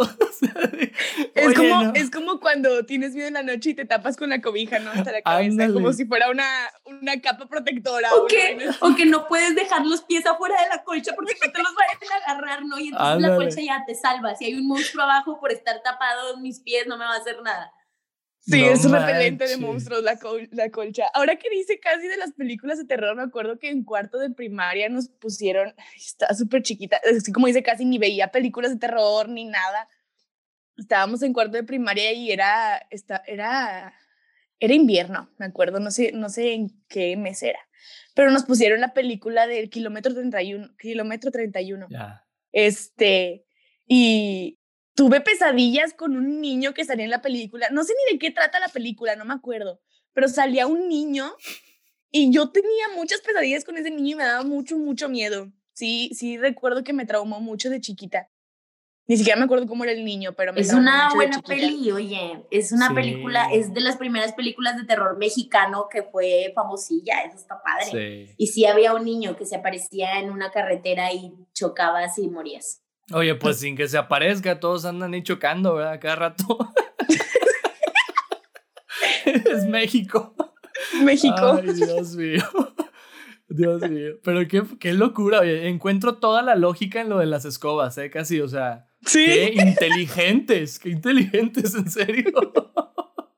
wow. Oigan, pues para cerrar el dato de It, les traigo algunos datos curiosos. La, en la miniserie de It, el director no había leído el libro. Él se basó completamente del guion que le dieron, ¿verdad? Entonces todo el universo que vemos, pues fue de un tra- trabajo de guionismo muy bueno, ¿verdad? Para que el director lo pudiera interpretar y presentárnoslo. Tim Curry, el actor que interpreta a Pennywise el payaso, increíblemente solo aparece 20 minutos en escena. De hecho, menos de 20 minutos. Y todos estamos aterrados, ¿verdad? Del payaso Pennywise, pero él sale muy poquito. Pero su presencia se queda durante toda la película, ¿verdad? O sea, te da miedo cañón. Cañón. J.K. Rowling, la autora de Harry Potter, tomó inspiración de It para los monstruos que se llaman Boggarts en Harry Potter y el pri- prisionero de Azkaban. Son estos como cosas que toman la forma de tu temor más grande, ¿verdad? Y se inspiró de, de It para ello. En otro dato curioso, Jim Carrey fue considerado para el papel de uno de los adultos del Club de los Perdedores, pero no se lo dieron. O sea, no, no, no fue el, el, el que se quedó con el papel.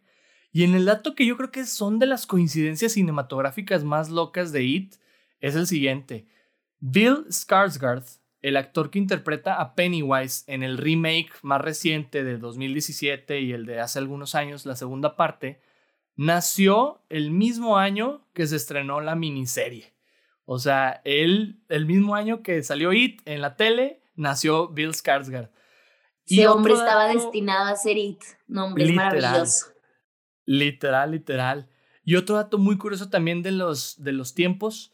eh, It, en, la, en el libro, regresa cada 27 años a Derry a atormentar a, la- a los pobladores. Y el remake se hizo 27 años después de la miniserie, en 2017. ¡Qué ¿Coincidencia? cool! No manches. Sí, muy, muy coincidencias, entre comillas, pero muy buen, muy buen plan, ¿verdad? De, de los que hicieron la película, de conectarlo, ¿verdad? Con la serie misma. Pues, ¿cómo ven al payaso eso, chicas? Ay, qué padre, me encanta, me fascina. Soy súper fan de Stephen King. Obviamente me gusta la viejita, pero soy mil veces más fan de las nuevas. O sea, estos remakes que hicieron, siento que tienen un reparto así de que te pasaste y que de todos modos conservaron la tanto de la serie viejita como del, del libro. Y eso es así de admirarse de que, bravo. Sí. Y sí, la verdad, ya salgo de, de, esta, de este podcast un poquito más inspirada para volver a empezar el libro. Me quedé como en la página 130 y tantos, ¿sabes? Porque, pero, o sea, creo que es una Pero historia sí es que vale larguísimo, mucho ¿no? la pena conocer. Sí, es ¿Cuántos, larguísimo. ¿De cuántas páginas larguísimo. es ese? Tiene Como como mil. cuarenta y tantos, creo, algo así. Sí. Sí. Es larguísimo. De hecho, ¿te acuerdas? Casi hu- hubo una vez que nos fuimos a Guanajuato, casi y su novio, mi familia y yo, este, íbamos en el carro y yo llevaba el libro de, del payaso. Y lo iba leyendo ahí, pero nunca lo terminé. Me quedé en una parte. También de repente siento que Stephen King mete demasiada historia y yo ya quiero ir al grano, ¿sabes? Como, "Mm, ya. Pero sí, salgo muy inspirada para echarme todas las películas y echarme el libro y todo, la verdad. Excelente, qué bueno. Anímate para acabarlo y para que veas las versiones de, de cine y de televisión, son muy buenas. Muy Voy a hacer buenas. la pausa dramática de mi competencia con Karime. ¿Cómo vas con tus 12 libros del año? Nosotros siempre que- nos ponemos así de que hay que leer 12 libros en el año y vamos a ver quién va ganando y quién lo logra y quién no. Porque yo ahorita voy en 10 y justo tengo dos a la mitad. O sea, si termino estos dos, Oh. en diciembre completo los 12, si no, ¡Maldita sea!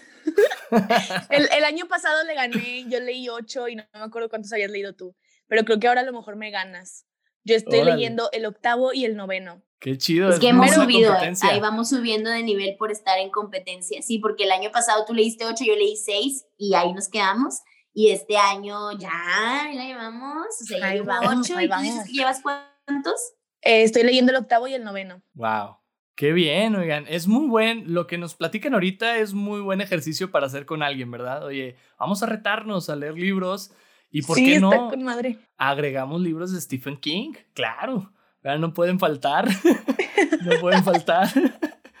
Perfecto. Chicas, antes de cerrar el episodio, compartimos algunos datos curiosos y menciones honoríficas. En datos curiosos, en 1990 se estrenó la serie Beverly Hills 90-210, que cuenta la vida escolar de los mellizos Brandon y Brenda, nombres que por poco le ponen a mis hermanos gracias a que mi mamá era súper fan de esta serie.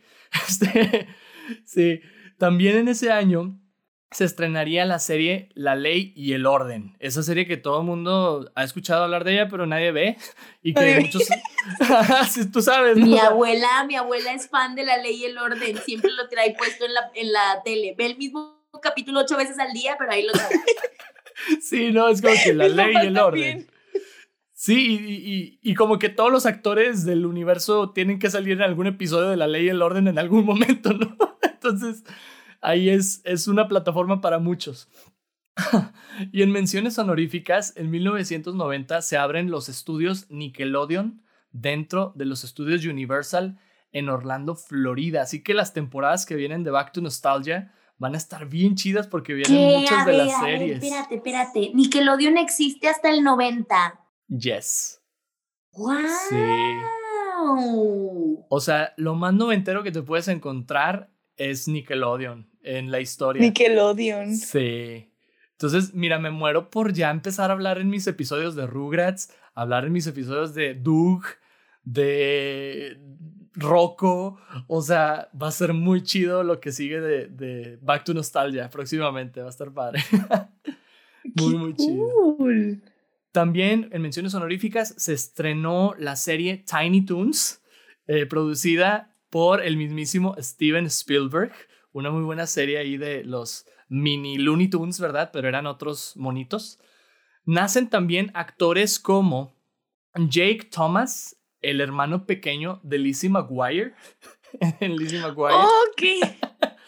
Eh, la serie de Disney Channel, que por aquí yo creo que ya saben a qué me refiero porque son super fans de Disney. Este, Sí. También nace en ese año Allison, eh, perdón por este apellido, va a ser bien difícil decirlo. Allison Scagliotti Smith, quien es la actriz que interpreta a la novia de Drake, de Josh, perdón, en Drake y Josh. La novia de Josh, no sé si se la, acuer- la recuerdan un poquito, es ella. Mindy. sí sé quién es. Mindy, ándale. Mindy, sí se llama Mindy. Sí, sí, sí. Y otra persona que, que nació ese año, la persona más guapa en salir de Código Fama, Diego Boneta. Diego Boneta es del 90. Ahí en algunas menciones honoríficas. Y también de los más talentosos, Mendigo llegó lejillos. Sí, cañón, cañón. Pero bueno, es así como llegamos a, la pregunta de la semana, chicas. Pero antes de compartir la pregunta de esta semana, revisamos la pregunta de la semana pasada. Por ahí le preguntábamos a los nostálgicos qué videojuego debería de jugarse en torneos. ¿Qué juegos que se juegan por ahí, pero que no son parte de una parte competitiva o, de torneos se deberían de jugar. Y tuvimos varias respuestas, ¿verdad? No sé si ustedes son por ahí amantes o conocedoras de los videojuegos, pero por aquí nos respondieron este, Alex Morales eh, y Sergio Llamas que estaría padre que se jugara Among Us, este juego que ahorita todos están jugando en internet, pero competitivamente. estaría cool. Está bomba. sí. ¿Tú lo has jugado, Karime? Sí, con mis amigos. Soy pésima como impostora y como y como no impostora también. Pero está muy padre. Sí. Otra amiga, Leia Martínez, dice, el juego de Avatar, la leyenda de Ang, debería de ser competitivo, deberían meterlo a un torneo. Rafa Salazar dijo, Pac-Man, estaría chido un torneo de Pac-Man, así de que a ver quién es el que pierde eh, primero, ese es el que ya pierde. Y un amigo, Isra Sánchez, nos dice un, juego de, patinetas y de patines llamado Jet Set Radio Future, que estaría muy padre así como hacer competitivo lo del patinaje en videojuego. Chicas, ¿algún videojuego que les venga a la mente que digan, oigan, deberían de ser competitivo eso, estaría cool? Ay, oigan, es que yo soy pésima para los videojuegos. Todos los juegos de los que yo tengo como memoria es Mario Bros, ¿sabes? Siempre fueron como toda la infancia y aún es tiempo de que de repente tengo ganas y me pongo a jugar Mario Kart o Mario Party. Mario Party en competencia estaría bomba. Sí, estaría cool que, los primeros, que los primeros lugares vayan así como que entrando a un bracket, ¿no? Y ahí vayan eh, eliminándose poco a poco. Sería un torneo de, de, muchos días, porque ya ves que es tardado el Mario Party, ¿no? O sea, es tardado, es como un Monopoly o algo así. Sí, ándale. Exacto, básicamente. Sí, ahí les quedó mal. Yo no soy muy, muy, muy, muy fan de los videojuegos. O sea, previo a, a, a tener novio, o sea, previo a, a Gaudi, yo los videojuegos nomás no. O sea, era así de que, ay, ya deja de jugar esas cosas, ¿no? Y así, súper gruñona en, en la tía. Pero cuando vine a vivirme para acá, él, él sí es súper fan de los videojuegos y uno de sus sueños frustrados es hacer un videojuego, tener una compañía de videojuegos o así. Entonces como que empecé a agarrarle la onda del lado padre de los videojuegos.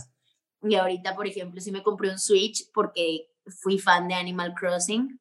Entonces, ese, es, ese es como el, el videojuego que, que ahí está.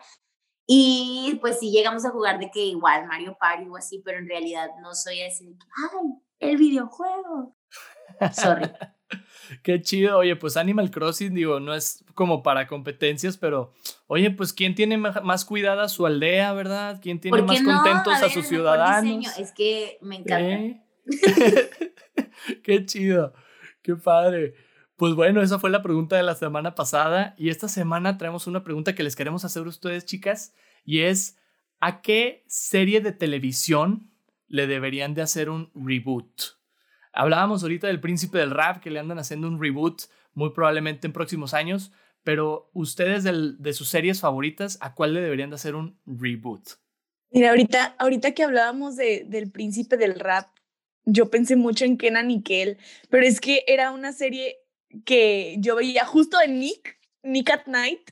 Nos quedábamos mi hermano y yo hasta las 3 de la mañana para ver Nick at Night, ¿no? Y nos encantaba Kenan y Kel. Kenan y Kel era como y gaseosa de naranja. Y o sea, me encantaba. Yo era muy fan. Entonces creo que me gustaría mucho ver, verlos de nuevo en un reboot, ¿sabes? Sería como, como cuando salió la de eh, el reboot de, de Stan Raven. Ah, sí. También siento que sería así como, sí, lo voy a ver otra vez. Es como, me encantaría ver un reboot de Kenan y Kel. Qué chido. Ay, pues miren, yo pensé en tres, pero como que dependen de muchas cosas. Obviamente mi serie de series, que una parte de mi corazoncito le encantaría que hicieran un reboot, pero otra parte, si no sale bien, voy a así de que a estallar, ¿no? Que es Friends, obviamente. Ya sabía que iba a decir Friends sería oh. ideal que hicieran un reboot muy bueno de Friends, pero la verdad es que luego siento que si la riegan, o, si no se los podría perdonar jamás.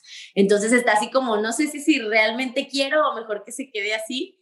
Ah, la segunda, que esa sí no me molestaría nada porque no es que fuera muy fan de la historia, sino que realmente la estética me parecía maravillosa, es La Niñera. también Ah, estaría sí. increíble. ¡Uy, de la niñera y ver todos los outfits y la casa y todo, siento que eso estaría padrísimo. Y la tercera es animada, que me encantaría que volvieran a hacer un reboot de Winnie Pooh. Sacaron una película, Uh, la de Christopher Robin, y los muñecos están preciosos, están las preciosos. las voces son divinas, y dije, por Dios, hagan una serie otra vez, por favor. Muy buena película casi, de esa adaptación que le hicieron a, a la de Christopher Robbins, porque yo en ese entonces tenía contratado HBO porque estaba la última temporada de Game of Thrones y HBO tiene un canal, o sea, la aplicación de streaming tiene un canal donde se están proyectando películas así seguiditas como en el cable. Y una vez puse el canal nomás, ay, va a ver qué hay. Y estaba esa y me la chuté completita. O sea, porque te captura completamente la actuación, obviamente, de Ian McGregor, pero también el trabajo que hicieron de, de animación con los personajes está increíble. ¿Por qué no hacen eso una serie? Ujú, Está preciosa. Y luego hubo, vieron muchas personas a las que no les gustaban los, los monitos, este Pooh y Tiger, que se les hacían de miedo. bellos. Están preciosos porque son muy reales y son peluches que alguien tendría en su infancia, ¿sabes? No, no Sí. sé por qué les disgustaba tanto, de, de que están de miedo y yo, no es cierto, están preciosos. Sí, muy padre. Qué pa- estaría genial. Un reboot de Winnie Pooh, hasta yo lo veo. Neta, neta, Sí. neta.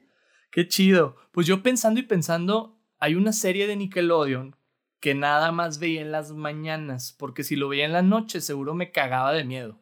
Y era Le temes a la oscuridad. Era una serie de Nickelodeon. Padrísimo. Hasta estoy pensando en el intro ahorita de que Sí. me encantaba. Estaba bien terrorífico y, y sí, o sea, yo ap- aprendí muchas cosas de esa serie. O sea, tú dices, ¿cómo, Charlie? ¿De de una serie de terror aprendiste cosas? Sí, porque te, te enseñaban cosas que como niños pues tenemos que pues tomar en cuenta, ¿no? Cuestiones de amistad, de respeto a otras personas, pero todo estaba basado en historias de terror que los niños contaban alrededor de una fogata. Entonces, eso estaría muy chido.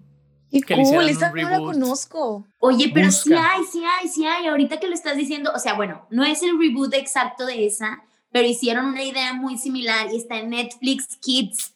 ¿Neta? Este, estoy tratando de acordarme cómo se llama, pero sí la hay. Está más enfocada, es como una especie de. Ay, ¿Cómo se llama esta que habla de todo lo de la tecnología en Netflix y que es como muy terrorífica? Black, Black, eh, Black Mirror. Black Mirror. entonces es como una especie de Black Mirror para niños y entonces son historias de terror cortitas que la mayoría tienen que ver con cosas de tecnología o con darte, darte como una especie de lección, claro, porque me acuerdo que tenía mucho que ver con cómo tratas a tu familia, las amistades, este, tus maestros, no faltar a clases Sí. y como cosas muy de que te voy a dar una lección, pero con terror, y, pero terror tranqui, así de que tampoco para que no puedan dormir los niños. Pero está padre, sí, sí existe Netflix, voy a buscar el nombre. Gracias, sí, búscalo y me lo pasas y lo compartimos aquí con todos los nostálgicos. Que fíjate, estaría muy chido el reboot de Le temes a la oscuridad, pero que lo hicieran un poquito más adulto, ¿verdad? O sea, el, te- el terror adulto y ahora lecciones de adultos estaría muy fregón también. Estaría muy Ay, chido. me acordé, me acordé de Coraje, el perro cobarde. Uy, sí, también es muy buena serie. De Es hecho, muy buena. no sé si saben que un episodio de Coraje estuvo nominado a un Oscar. ¿En serio? Sí, a cortometraje. Sí. El episodio locura. piloto. Ya la encontré, se llama Creeped Out. Creeped Creep Out. Out. Súper. Está en Netflix, o sea, supongo que en Netflix normal también lo encuentras, pero en Netflix la parte de Kids, ahí te aparece luego, luego, Creeped Out.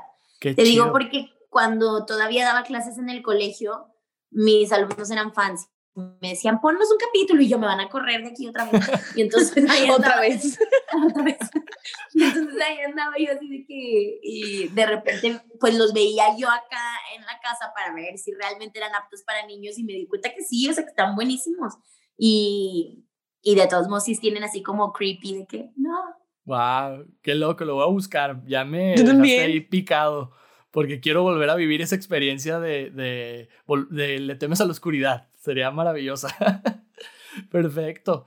Pues a ustedes los invitamos a responder a la pregunta de la semana en nuestra cuenta de Instagram, arroba Back to Nostalgia Podcast. y el próximo episodio estaremos compartiendo sus respuestas aquí en el podcast. Se las repetimos para quienes no lo alcanzaron a escuchar.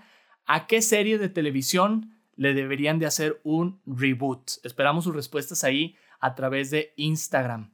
Aliadas, ¿disfrutaron de este viaje televisivo por el tiempo? Muchísimo, nos encantó. Sí, la verdad que sí, estoy encantada. Este, fue un súper placer conocerte, Charlie. Yo que no tenía el gusto de conocerte. Creo que eres una gran persona, me encanta la energía que tienes. Creo que el podcast, la idea es muy divertida, muy nostálgica, muy maravillosa. Y creo que aparte lo, lo padrísimo es que te llevas aprendizaje. O sea, quieras o no, te llevas aprendizaje y eso está padre. Aunque sean datos curiosos, pues está increíble saber cosas nuevas siempre. Claro, gracias, Casi. Muchas gracias. muchas, muchas gracias. Y bueno, chicas, cuéntenos cómo las pueden encontrar las personas ahí en sus redes sociales. Platíquenos, invítenos a escuchar a Aliada Mía. Claro, miren, eh, en el podcast Aliada Mía lo encuentran en Spotify, en Apple Podcast, en Red Circle. Y siempre me falta uno y nunca me acuerdo. YouTube. Y en YouTube. y en YouTube. Yo siempre me falta uno y no me acuerdo. bueno, en YouTube también. Este, ya estamos en los últimos capítulos de nuestra primera temporada, así que si nunca nos han escuchado, vayan a aventárselos. Este, son súper cortos, de 30 a 40 minutos. Este, es una platicadita súper tranqui para que vayan, nos escuchen, se diviertan con el cafecito o el tecito. Este, y en Instagram nos pueden encontrar como arroba aliada.mía. Excelente. no me faltó así, ándale. El, sonido ahí. Pues chicas, qué padre. Muchas gracias por invitarnos ahí también a, escuchar a Aliada Mía y gracias por acompañarnos en este viaje por el tiempo. Para mí siempre es un gusto tener a invitados nuevos, diferentes y siempre lo digo, siempre lo diré. Aquí al podcast yo invito a gente que aprecio, quiero mucho, Karime, yo te quiero mucho, gracias por estar aquí con nosotros. Casi yo también te quiero mucho, Charlie. Un gustazo, igual, Karime, casi un gustazo, este, también aquí que nos hayas acompañado el día de hoy. Y pues bueno, así cerramos nuestro episodio. Les comparto, a mí me pueden encontrar en Instagram como arroba soy Charlie López. Y muchas gracias por acompañarnos en este episodio de Back to Nostalgia. Te esperamos la próxima semana para cerrar la segunda temporada del podcast en donde estuvimos explorando el año de 1990. Síguenos en Instagram en arroba Back to Nostalgia Podcast. No olvides responder a la pregunta de la semana y mantente nostálgico. Nos vemos.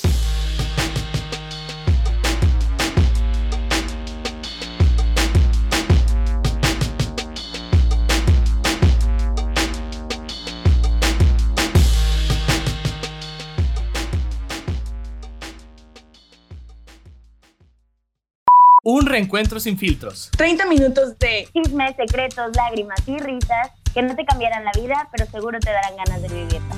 Yo soy Karime Castillo. Y yo, Cassandra Collins, y esto es... Aliada Mía. Eso, qué chido. Por ahí me vamos. Encanta, me encanta su intro, es maravilloso.